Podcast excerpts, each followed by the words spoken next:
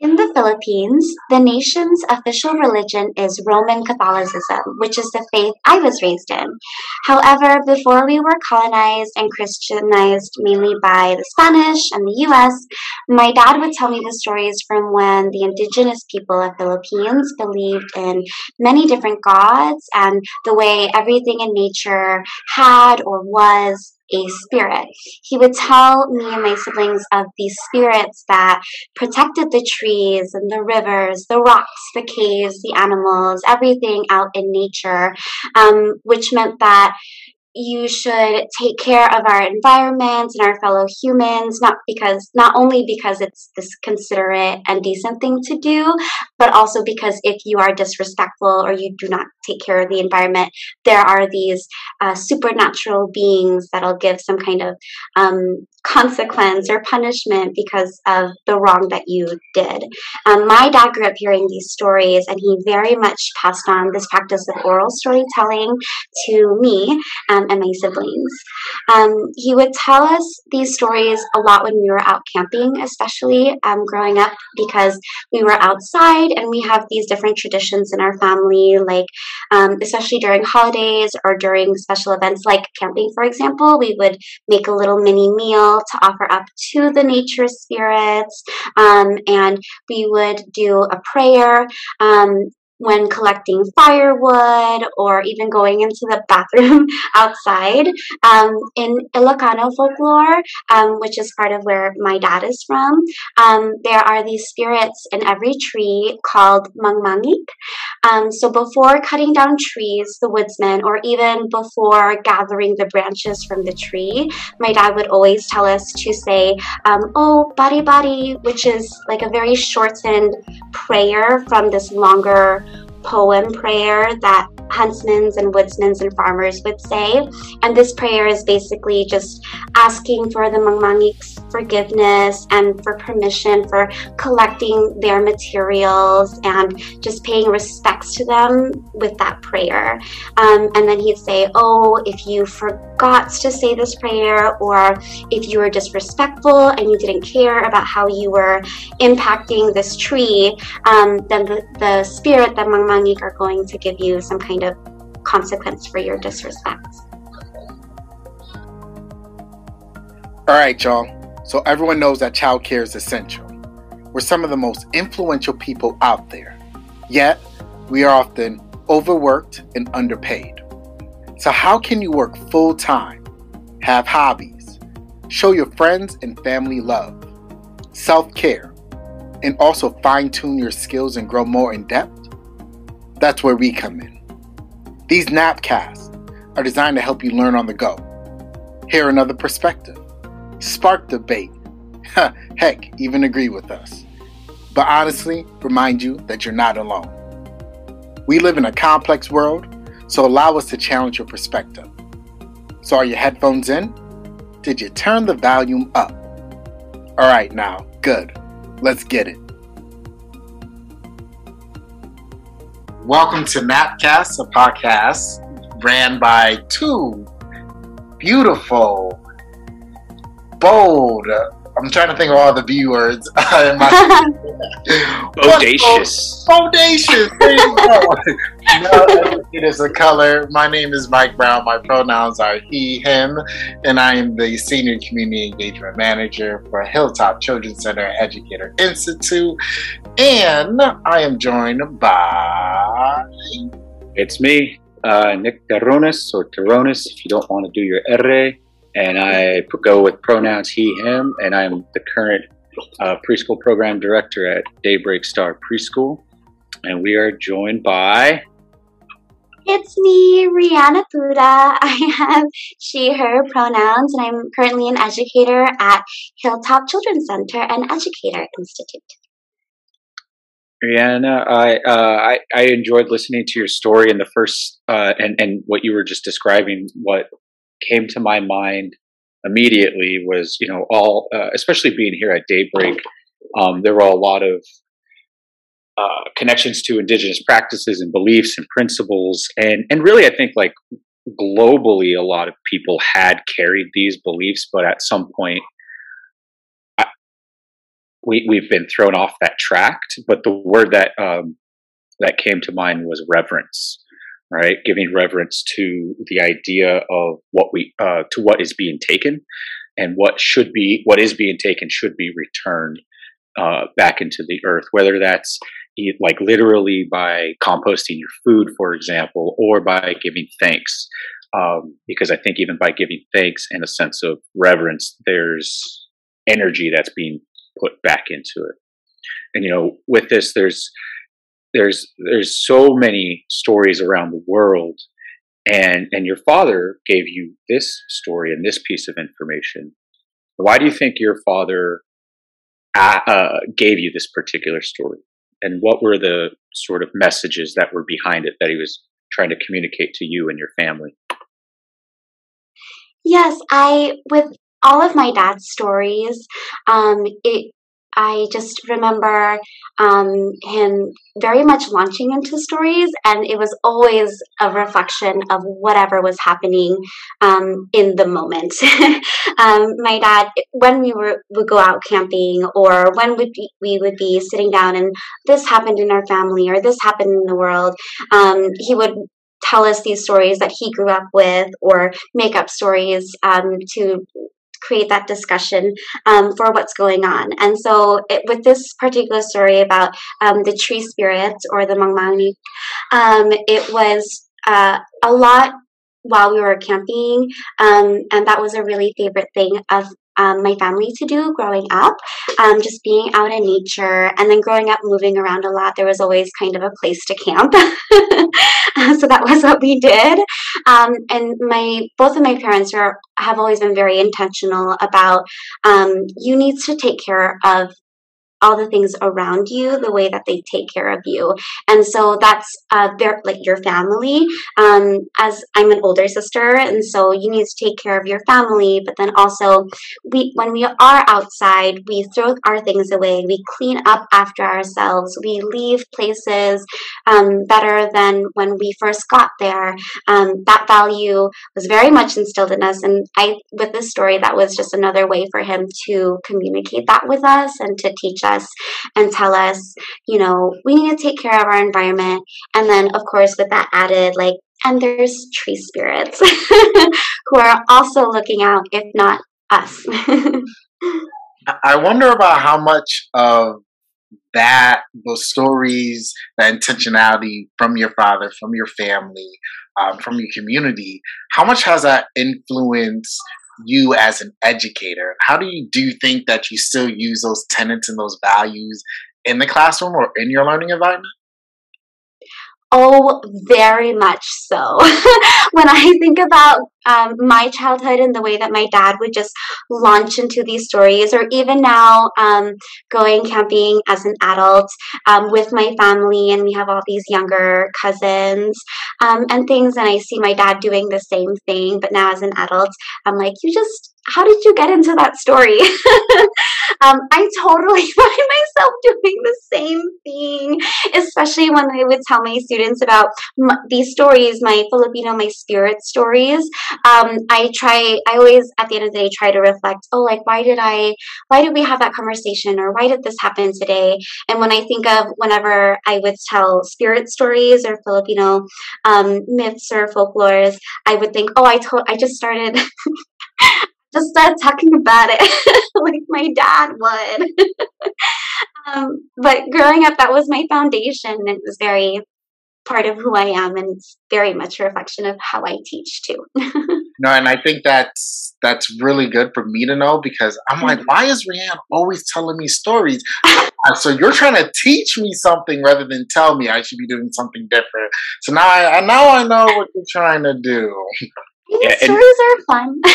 yeah, and you know, I think when I when I'm hearing you say that, and and you know, I've uh, recently taken on the uh, when parents are asking me oh, just uh, typical parenting advice, right, or whatever typical is, quote unquote. Um, oftentimes I ask, and it, and usually the answer is, you know, like how many have you been a parent before? And they're like, no.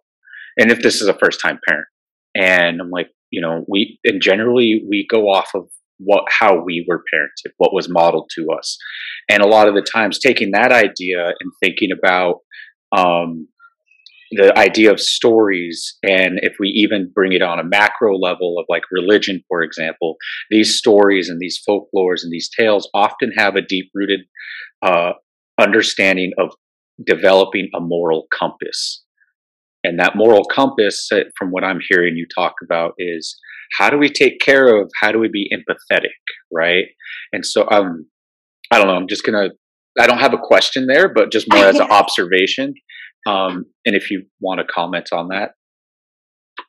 Oh, yes, for sure. Thank you, Nick. Um, I mean, yeah, with uh, a lot of the stories that my dad um, would tell us, or even my mom too, both of them, um, the values that they instilled in us uh, were very much rooted in this idea of um, you do for others um, what they would do for you. And um, in in Philippines in my family and my culture, it's so very much a collectivist kind of society.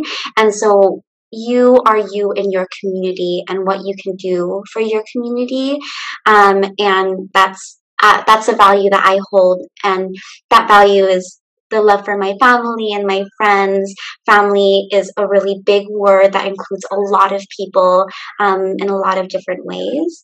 Um, and yeah, in a lot of my dad's stories and stories that I tell now, um, again, it's very, I think it's a reflection of just um, the values that I was taught um, and the values in my culture and it seems to me that like you know storytelling um, and especially in various cultural contexts and even as educators as we are we give stories because there's uh, again an, uh, an orientation to the moral compass that we're trying to give to children.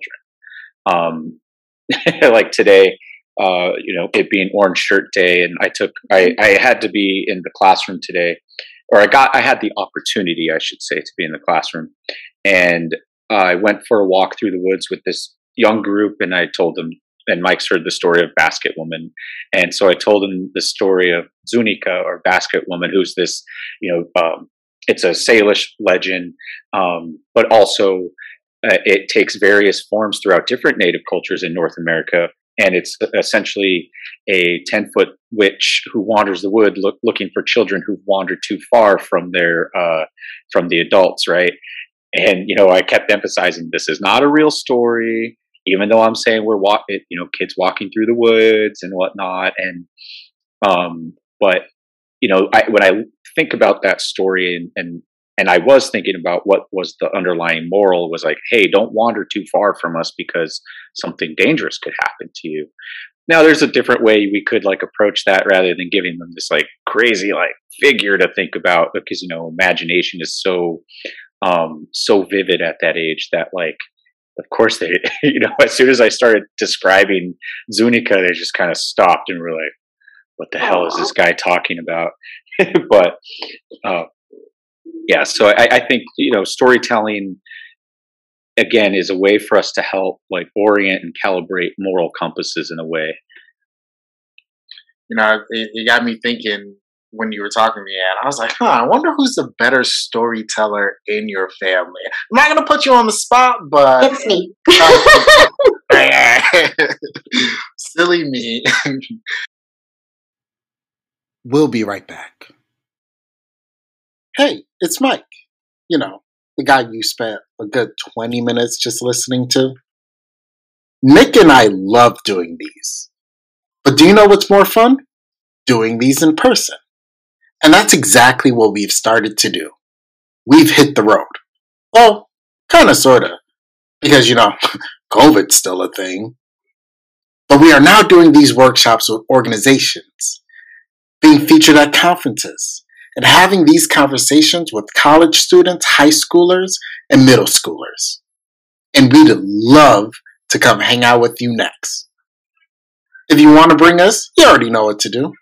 And that's drop us an email at institute at hilltopcc.org. Nick, you just said, you know, and we've learned in previous Napcasts together that storytelling really does differ from culture to culture, even though it might have the same underlying message.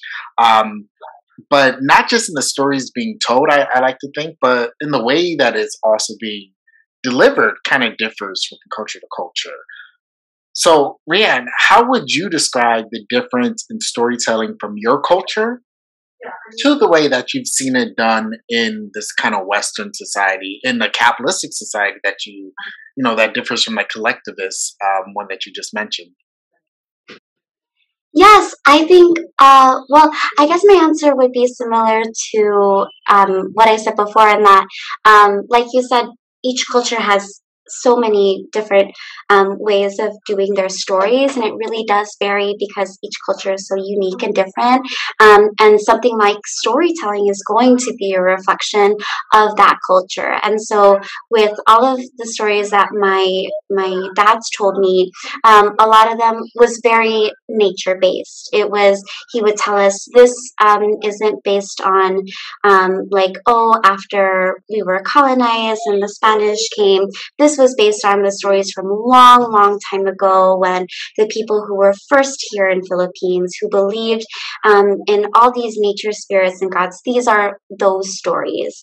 Um, and it, it was very very nature based and the way that um, all of the stories I feel uh, compared to like the stories I would hear when my family first moved to the States um, would be like the main character did something that impacted the environment or the community and then something happened in this good or bad way. And then I remember coming here and in elementary school, I would hear these stories of this main character succeeded for themselves in this way by doing this thing or working really hard. Um, and when I think about that now, I think, oh, that's that's quite a difference. um, I didn't hear, you know, those like um, individual like success, which is really great and exciting, and you just do all this hard work and all these things. But I didn't really hear that until coming here to the states um, and getting to hear other stories from my from my friends or my teachers, and then being at home and hearing um, different stories from my dad and my and my mom and the rest of my family. Oh man, I, I totally resonate with that because at home I would hear stuff, stories of just being and existing, right? Just typical stuff we did each and every single day. And then uh, we get to school, like traditional K 12 school, and it was always a story about someone rising out of some sort of despair. And I'm like, why, why is everything rooted in tragedy? Why can't we build resiliency and tell stories of just, hey, I woke up and I, you know, I had a Monday. Yeah, and you know, I think the uh, you know you had mentioned capitalistic versus like collectivists, and and maybe some people are like, what what does that mean? How can storytelling be that? And what popped up to me is the reliance on visuals, right, and not not import um, not trusting that children, especially, can themselves just have that own picture in their own mind and what it means for them and the way it looks but we are always like here you have this is what it looks like. And then okay let's sell that visual. So to me that's that like capitalistic part where it's like okay we got to take the story we got to put it in a book we got to put written word to it we got to give it a visual and then we got to make money off of it.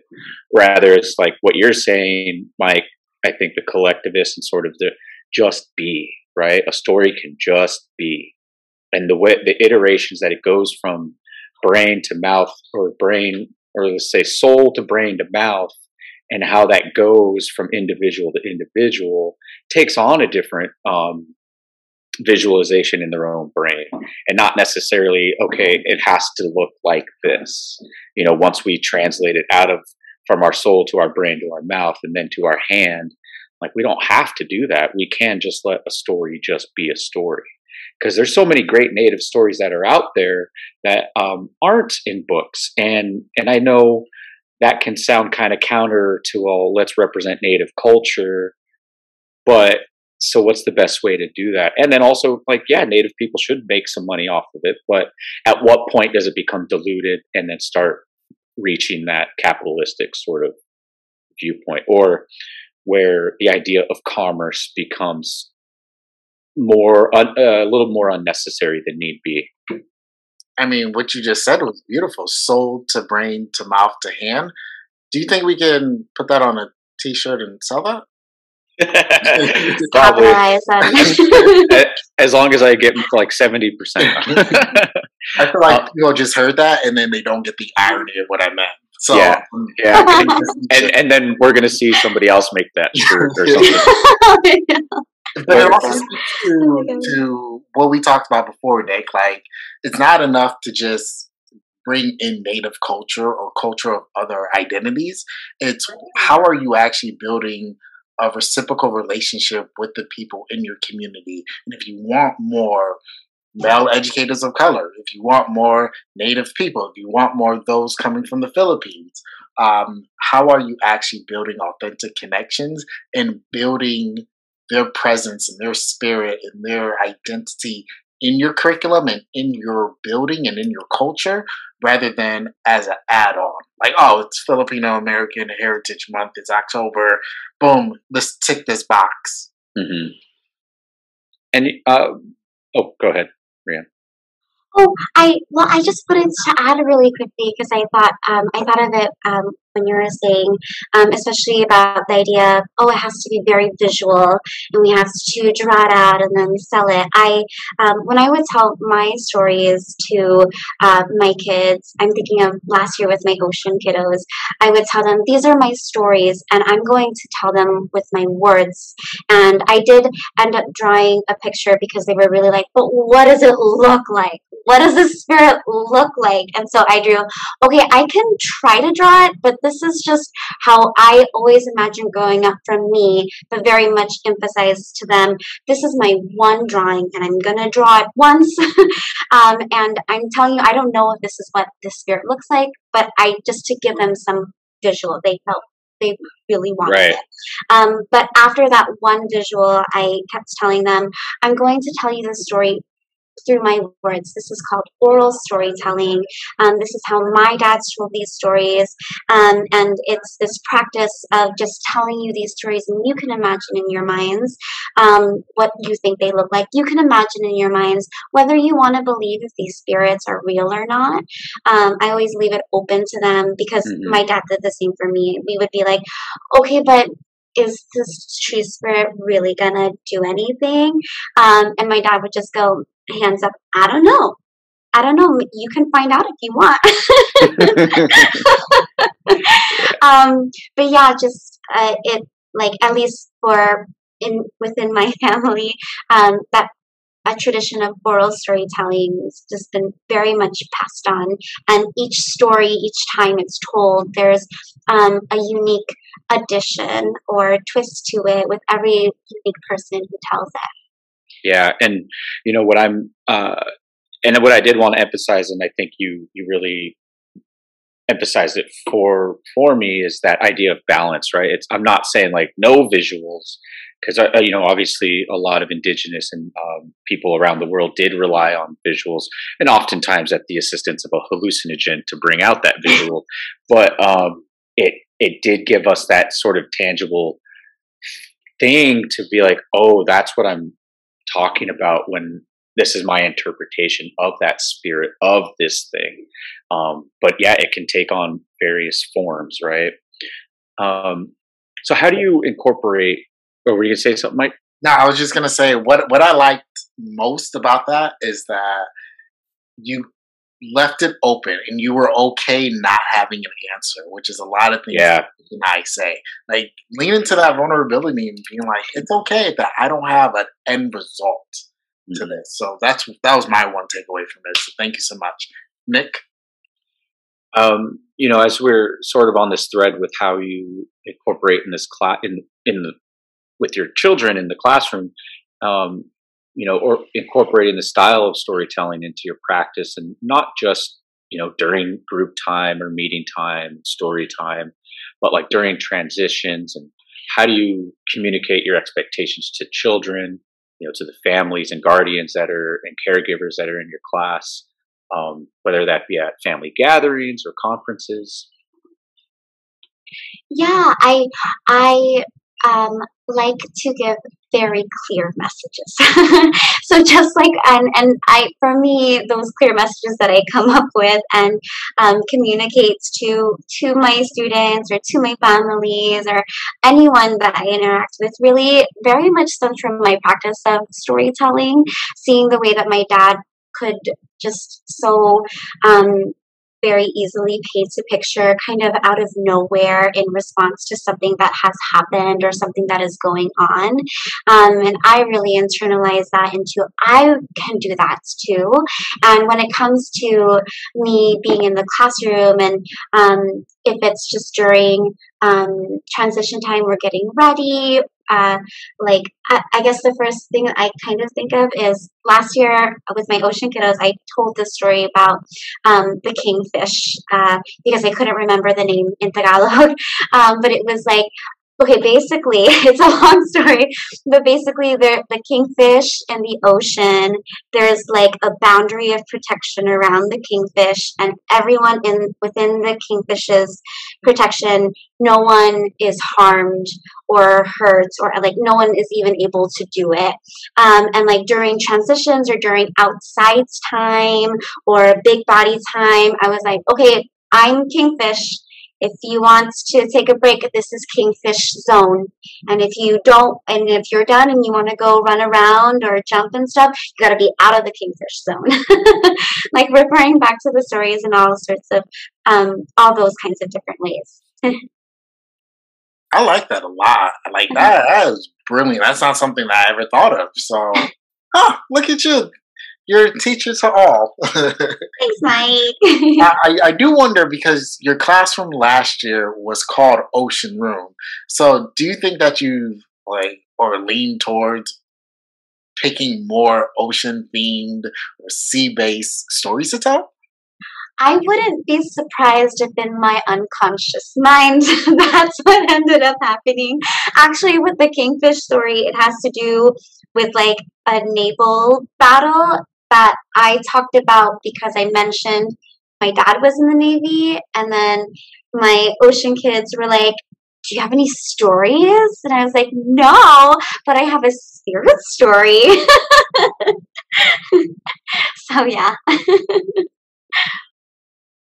and with that, with your father being in the Navy, how do you think that has, and, and living in all sorts of different parts of the world and the country, how do you think that has added to your repertoire or your ability to tell stories to different audiences, to different abilities? That's a really wonderful question. Um, thank you, Mike. Just because this is something that I've reflected on a lot when it comes to um, the identity work that I do and reflect for myself and my own growth. Um, it's very, it's again, very much a part of my foundation. If you talk to or meet any other military kids who also grew up moving around a lot, um, it's like a secondary identity for a lot of us because um, moving around a lot, I did get to live in a lot of different places. I did get, my family got to go um, from uh, being in Philippines to come to the United States with all these opportunities. Like my dad was able to do that, um, and thus that idea, um, of course, the value of hard work and perseverance, um, the values of doing this for your loved ones, um, and also the idea that home is where um, home home is where the heart is or home is where your family is. I've been in a lot of houses but each house was home because each house we all lived together as a family. Um, and um, that means a lot to me. That's something that I've really reflected on and come to um, find that it's a really important part of how I approach things, this idea of home and family. I don't I still don't know how to answer the question where are you from kind of like I can kind of say I'm from Seattle, but then people are like, where where is this this and that? And then i go I, okay i've only been here not very long. Um, but I, I, can adapt. Which is my follow-up question because as you were speaking i and i knew that you were your family was you're a military child but now i'm interested in hearing about the identity work that you're doing and continuing to do. Um, navigating not being in one space? And how has that impacted you? And how are you continuing to work through figuring out who you are um, because i don't think it's a stagnant place right? It's, it's a journey. So could you speak more about that? For sure. Um, yeah, it it's continuous work. I mean, um, I uh, when I was younger and moving to all these different places and being the new kid a lot and being asked, "Oh, where where are you from? Like, where did you?" And of course, being a person of color, I would say like, "I just moved from Florida," and they'd be like, "Where are you really from?" Um, but um, that question, which is so simple, of um, "Where are you from?" I have like a list of possible answers for possible situations depending on what I feel like, depending on who I'm talking to. And I thought, that's ridiculous. Why don't I know where I'm from? Why don't I know who I am? And from there, that's really where that, um, the work that I did trying to figure out my identity and, um, like, what even, who even am I? Where, am I from? Um, figuring that out in with just a lot of reflection and a lot of observation. Um, again with being able to grow up and meet a lot of different type of people types of people. Um, I've just been able to observe and watch. I see that this person is really comfortable in who they are, and I'm going to ask them questions to how they got there. maybe not as direct, but maybe sometimes very direct, depending on the person. um, and um, I've just gotten really good at asking specific questions to get the answers that I want based on what I observe of them. Um, meeting, meeting and talking to you, Mike, or meeting and talking to you, Nick. Like I'm like, I see this, and I want to ask you about this because I want to see if me inside myself and I needs that too, or wants that too. I, I so appreciate that because it wasn't until over the last probably three years where I just viewed myself as a black American. And then as I dig more into my ancestors and just feeling that disconnect, um, I've, I've switched over to identifying as Afro Caribbean as a nod to just where my forefathers came from and then where my well, literal father came from. Um, so uh, I really do appreciate that, as well as just being able to be in community with you two and just asking questions and um, not necessarily looking for an answer, but just going through that process of learning um, and growing and being vulnerable. And yes, Nick, black people do like anime, and then being okay and comfortable and owning that piece, right? Because so many times people go, "Well, you can't do that," or "You can't like that." So um, that that resistance and, and that rejection because that's an, an inequity, right? Because you're you're stripping that piece of our identity from us. Being okay with that and leaning into that, and even like I think, uh, yeah, that expectation of like like I'm supposed to like soccer because I'm part Mexican. Like, yeah, I I think it's the worst sport in the world. No, I mean, you know, I know it's. I, I just never, I never, you know, it's the context, right, in which you grow up in, and I, I didn't have much exposure to it. But so it's not like I'm going to be naturally inclined to like soccer, for example, or whatever. Um, or even I remember a lot of my uh, growing up Mexican friends being like, "You don't like beans?" Like I, it took me until like I was in my 30s to actually like beans, and uh, yeah, but that was always just sort of like mind boggling for some people. Like, so it's like not uh, what you're, yeah, it's just sort of that expectation of what you're supposed to be like,